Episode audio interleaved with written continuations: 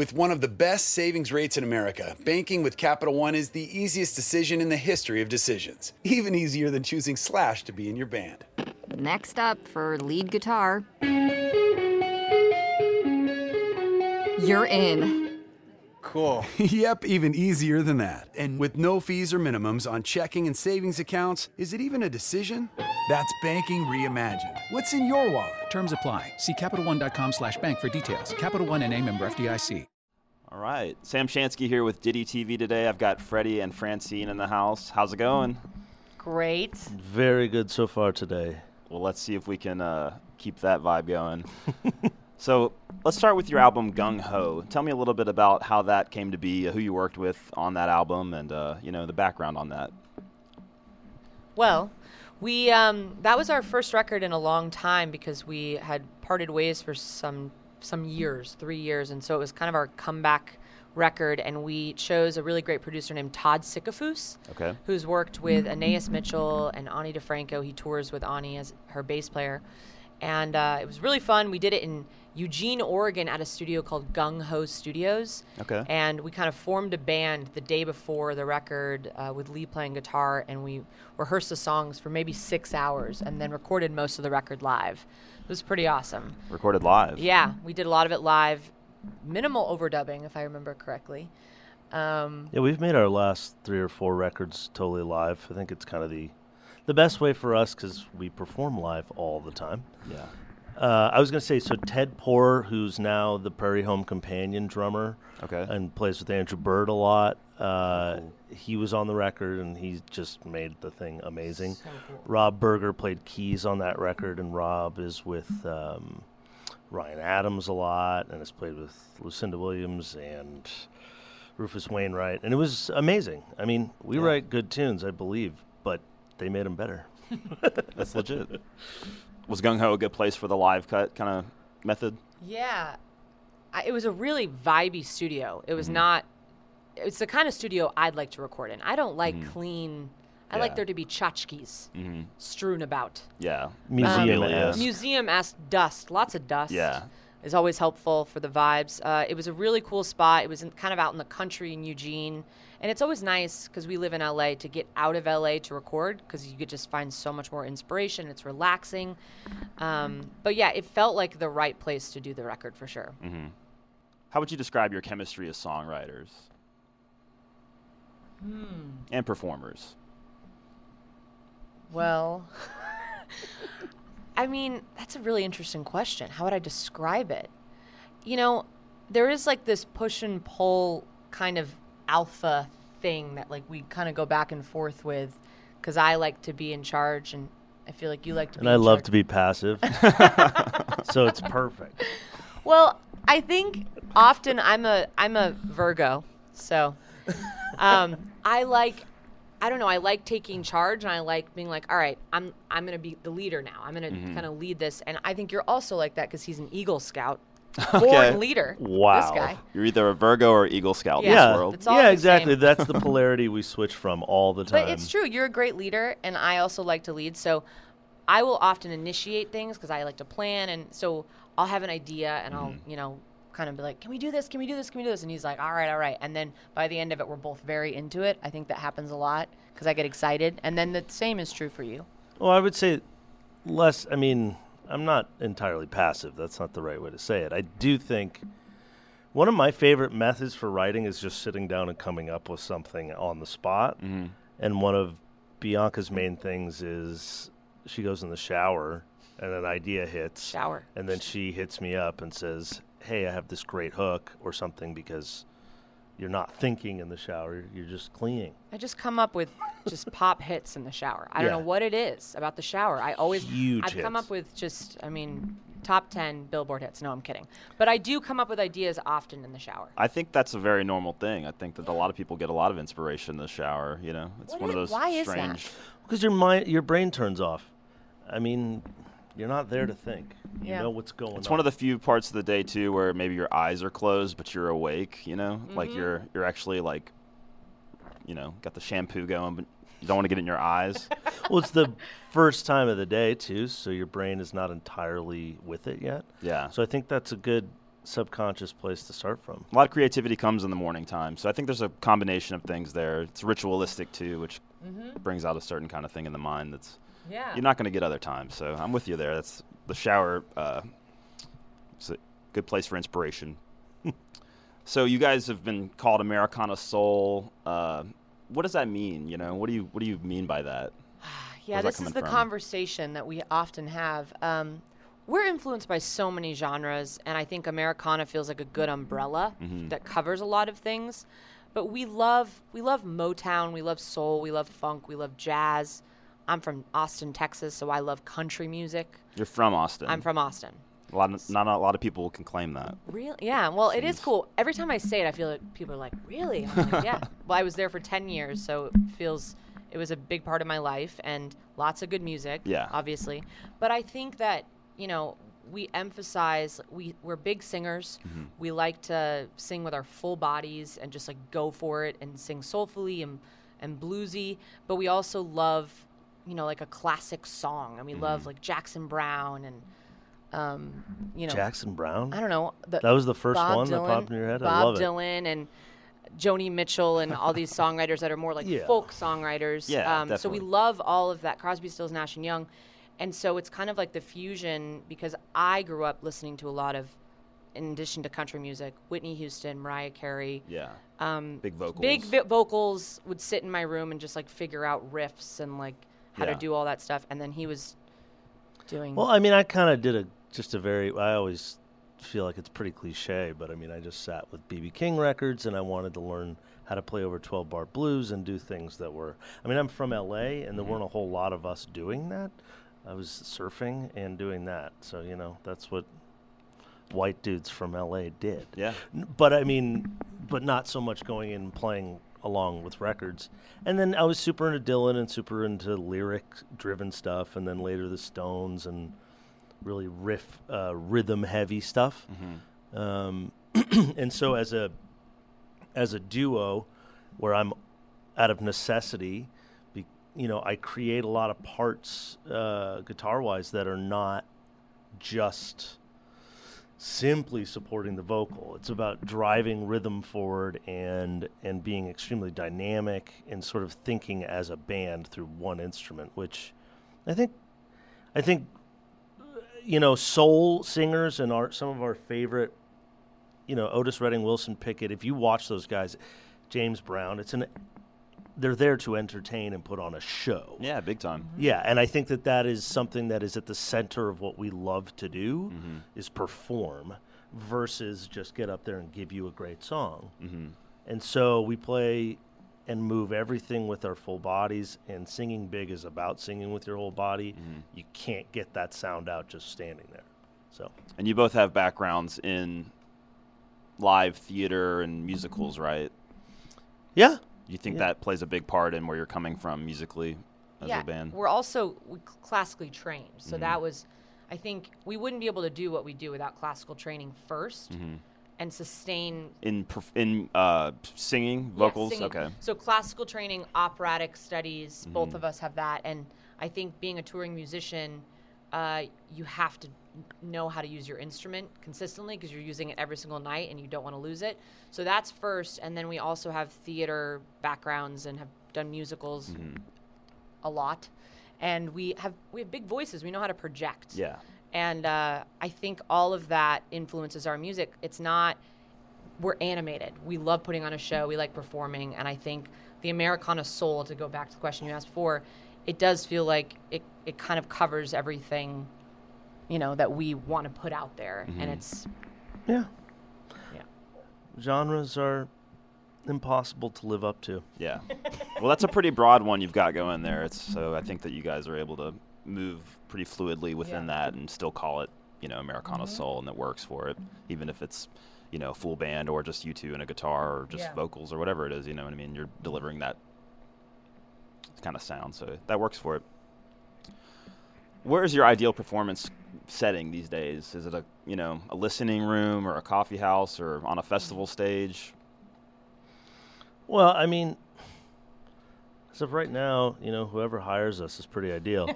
no, I, I mean, we're pretty busy. Thank God, we're very grateful, uh, and we tour a lot. We're kind of still in a spot where it's everything. Yeah. We're not doing coffee houses and really small clubs anymore. We do. We love doing um, house concerts. You know that are really well attended Yeah. because because there's a lot of series that we get to do around the country that people have established over a long period of time, and they just hear what we're doing. But then, like we played Telluride Bluegrass Festival this year, and it's ten thousand people, and it's outside. And it's only two of us, and I don't know if there's an ideal one because they all feel really good in their own way. You just have to adjust. Well, that's good. yeah. I, I think I have an ideal one. well, we played this summer at this really great festival called Four Corners Folk Fest, and it was about 3,000 people, and there was a tent. So it was covering everyone, and it felt intimate, even though it was big. And that was one of my favorite performances because Yeah. I do think what we do, I want uh, an attentive audience. I don't necessarily want like party because we're not a band. So it's a duo, and we have stories, and we have a live show that we put on. So it was one of the best feelings as a performer because everyone was there, people were listening, and then there were people on the outskirts dancing and mm-hmm. having a good time. But the majority of the people were there to watch us, and I think that for me is my ideal. So well, like you can connect. yeah, you can connect with the audience, and you don't feel like you're just yelling out into a sea of people and no one's listening. Mm-hmm. I- But yeah, Yeah, I was just going to say, I think that we are a good festival group, um, just based on the fact that people have asked us to do these bigger shows, bigger festivals outdoors. And I think because of our performance, and that's driven by our animation and our personalities, that fits, even though it's just two people. It's big. And we Yeah. try to put out as much energy and sound as possible. Uh, at first, I was pretty intimidated by it because I really am the only one playing an instrument. What kind of guitar do you use? Um, well, for a long time I was playing an Eastman Dreadnought, but now I'm playing this really cool small-bodied Collings guitar out of Austin, and they're it's a guitar I've always wanted, and I am very grateful to have it because it's probably the best thing I've ever played. And it's great because it's not that old, and I get to put all the dings in it myself. Yeah. All you have to do is tour for like two months, and the guitar just starts to get worn in a great way. So Yeah.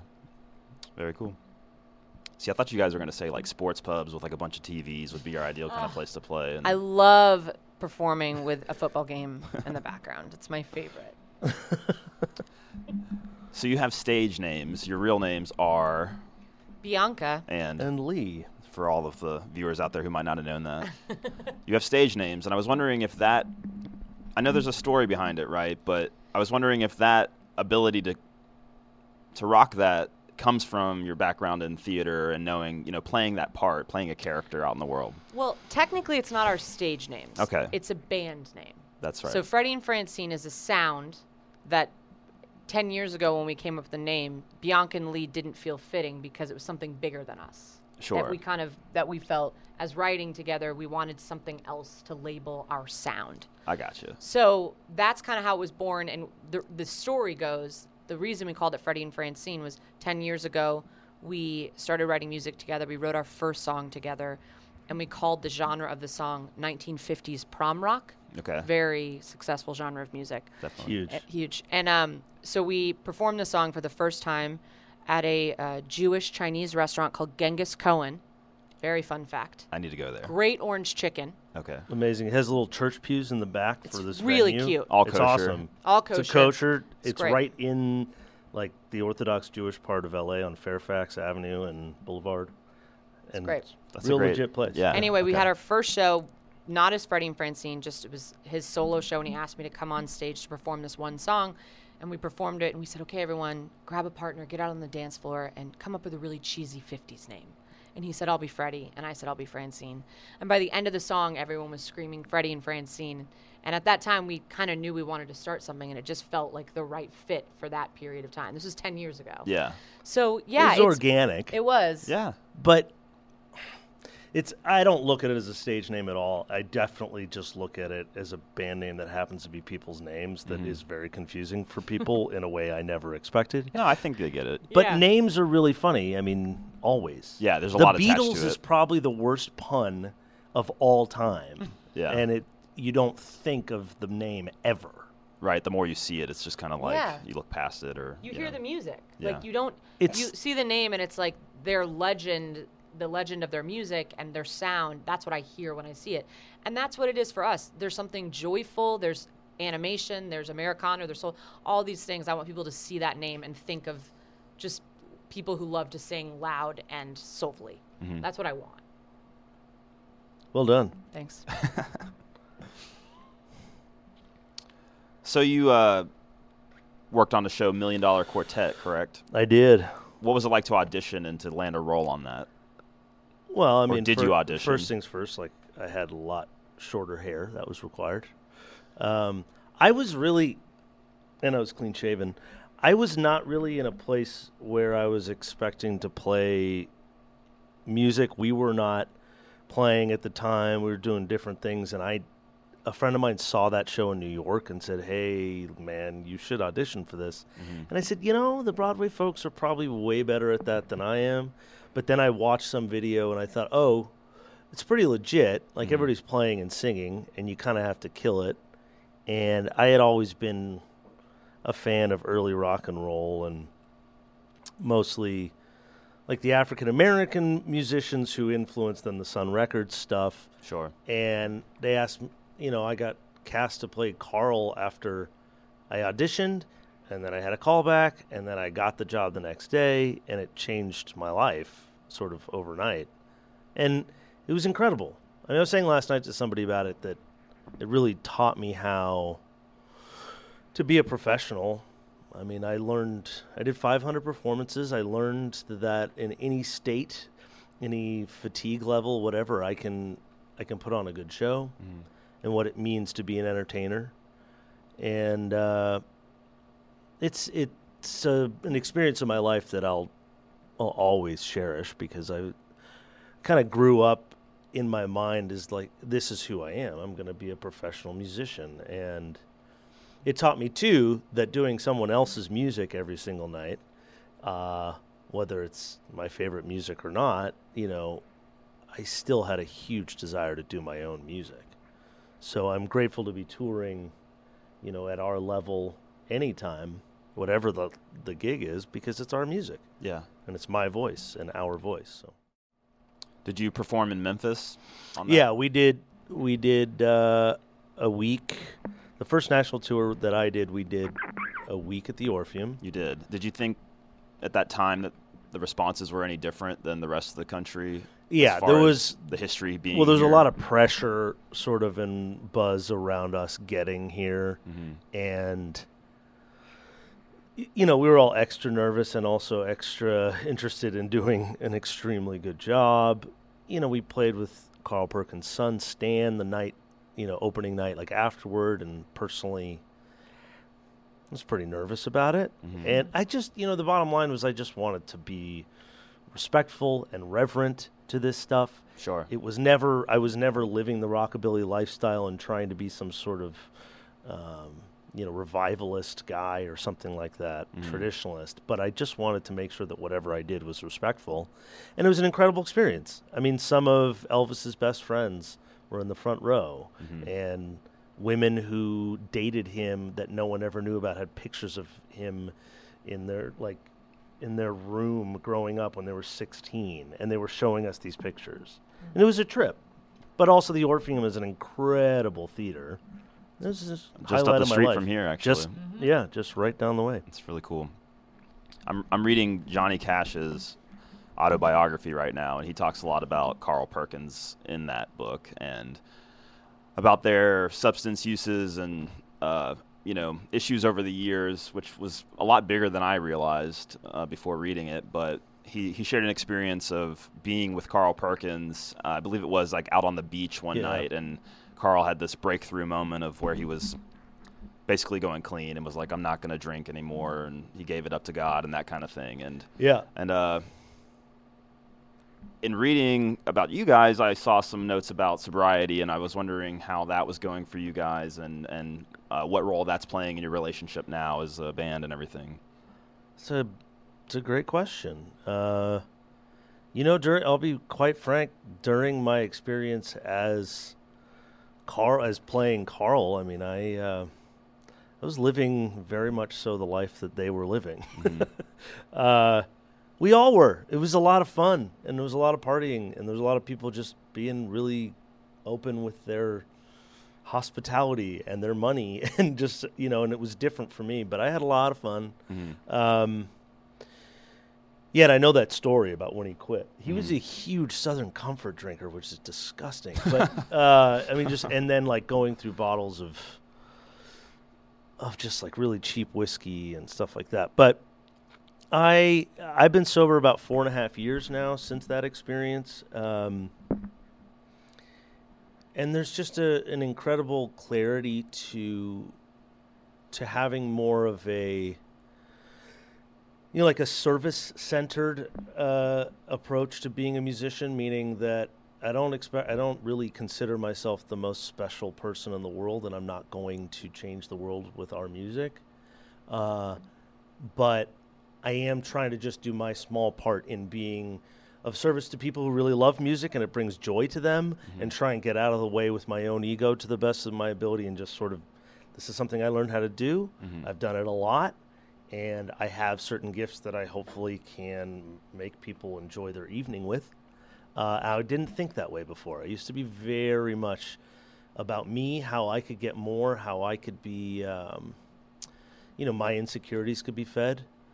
And we are able to, you know, I think Bianca has like a beer every, you know, six months or something. And she goes, Oh God, I'm hungover. Well, Yeah. I, I don't drink because I don't like the way it makes me feel, and I take my profession very seriously. Mm-hmm. And I think that if I'm doing my job on tour, I should do my job. And if I want to have a drink, I'll do it after. But I don't drink on tours ever. Mm-hmm. Um, and I, I just don't. And I think it, it helps to have your touring partner not drinking because it really fo- it makes you focus on your job and that you want to do a good job and you want to be a professional.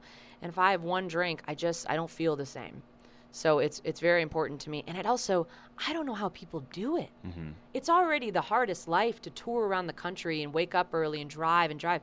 I just can't imagine how drinking would make it any better. Than it's it a lot already- easier so to drink heavily when on tour when other people are driving you. Yeah, I can imagine. but for us, it's like it's you and me. So You got to wake up and be ready. yeah, to you go. got to wake up and you got to be ready. And you know, I just I don't know. I I did my time. Yeah. Yeah, I'm a lot easier to get along with. I'm not as grumpy and Yeah. angry, and wondering when I can just sneak away to get more booze. Yeah. Yeah, Well, cool. yeah. And Bianca, you worked in TV on at ABC, is that right? I did. Well, I um, developed a TV show just last year. Um, it was a musical television show, and uh, it's it's it's now in the ethers of the uh, pilot graveyard that every network has. But it was an amazing experience, and uh, they they chose our pilot, uh, or they chose our idea to make a pilot with, and we developed it along with ABC for about nine, ten months, and it was fascinating. Um, and I'm I'm grateful for the experience, but uh, it's it's a it's not a world I necessarily want to be in. Not for I, you. No, it's not for me. Uh, I prefer being a musician and touring and doing this because I think it's much more creatively fulfilling. And there's a there's a lot of people who who uh, get in the way of your Tons. yeah it, it's everyone's opinion and and they and they have to cater towards a certain market i mean I, Yeah. i'd imagine like it's what working for or being with a big record label would would feel like Very much so. Yeah. yeah. so it's it's a lot of like oh we need this type of song or we need this Yeah. it's it's not That's good, but what exactly if we? exactly Yeah. it's a lot of that and Yeah. it's like you know what our what our network really needs is abc it's like well this is what i have and this Mm-hmm. is the thing that you bought so it was really uh, it, it it taught me to go with my gut and to my my first thought is usually the best thought and to try to change what you do to make someone else happy doesn't ever go well Sure. I'm hearing that a lot across the creative world, you know, Mm-hmm. in television and comedians and different people who are trying to get, you know, Netflix specials or whatever it Sure. is. A lot of folks turning to that because they do allow a lot of creative freedom for their, Mm-hmm. you know, directors and writers and whatnot. So yeah I'm Well, sure. Yeah, I was just gonna say that Bianca's show was music centric. Mm-hmm. I mean, it had. Your plan was to do at least one big musical. be two two musical tunes. numbers. It was kind of like Flight of the Conchords meets Girls. but also So- really comedic. Yeah, and very Bianca's funny. very funny. Yeah. Oh, thank you. You are Um, Say well, something funny. I'm just Now. kidding. It's like- funny, funny. funny, yeah, funny. Man, that was Um, funny. I know. I'm laughing. Um, I love when people say that was funny. Um, I know, right? You are very funny. that so was funny. Yeah, we we had two music. We were going to do two original songs for each uh, episode, kind of like Crazy Ex Girlfriend. If you've ever seen that show, I've funny. It, they're just like silly songs, very f- like feminist, women centric songs about what it means to be a woman in the world. Sure. Um, and playing off of that. And if you want to hear some of those songs, because I'm a huge fan of this record that they made, Oh, there's a record. go Yeah. to Spotify and look up Zabruso, Z A B R U S O. Check out the song Busy. Check out the song Sneak a Cigarette. These are hilarious tunes. Really important You get a really big insight to Bianca and a side project that uh, really fuels the Freddy and Francine fire, uh, you know, an experience. I'm dead serious. I think it's the funniest thing. Thank you. It's really well crafted and awesome. I'm gonna check it out. Check it out. So, Freddy and Sa- Francine projects. Mm-hmm. You're working on some new material with Dan Knopfler. Knobler. So Knobler. close.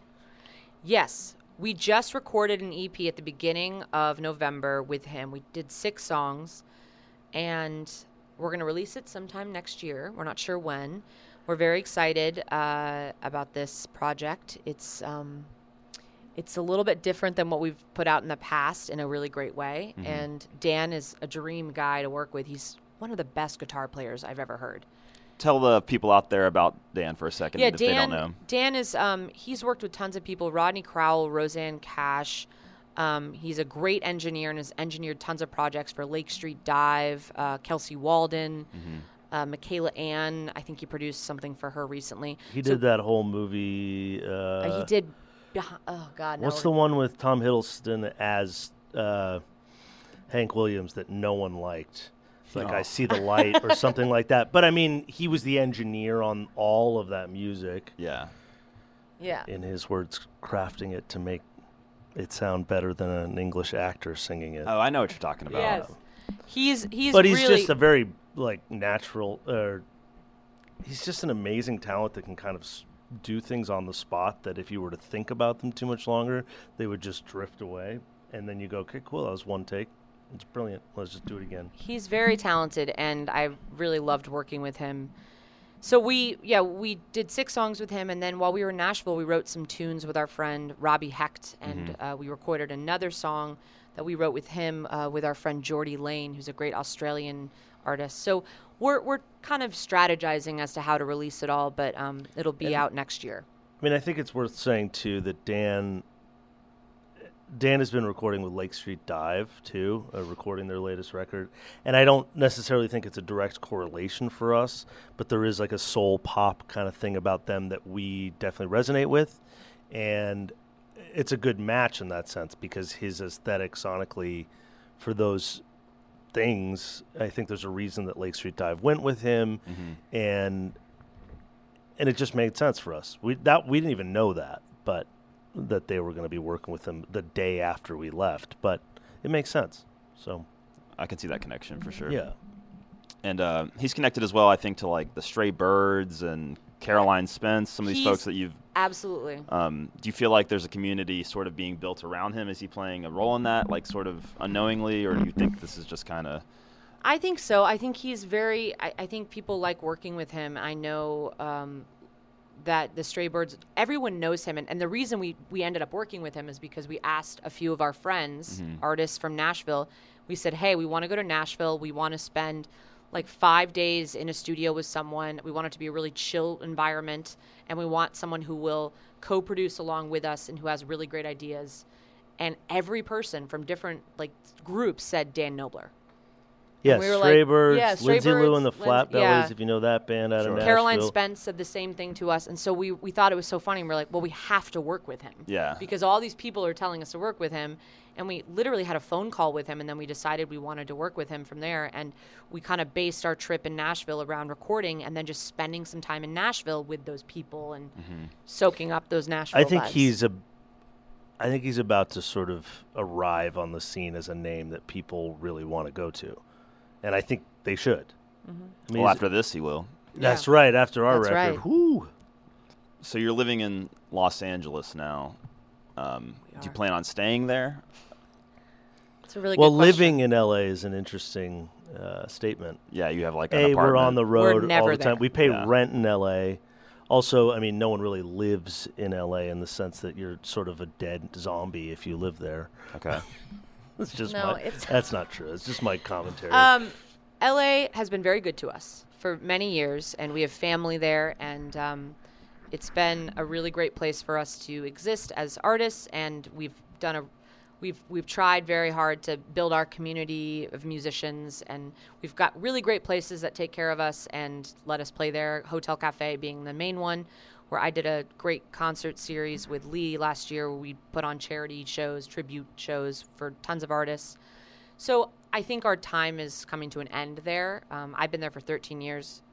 You grew up there. Yeah, so born and raised. You can tell he's a little uh, over it. well, I've been I've I've enjoyed many other places that I have traveled and toured to and not been able to figure out a good time to kind of get out and so now feels good. I'm a little antsy for that. Mhm.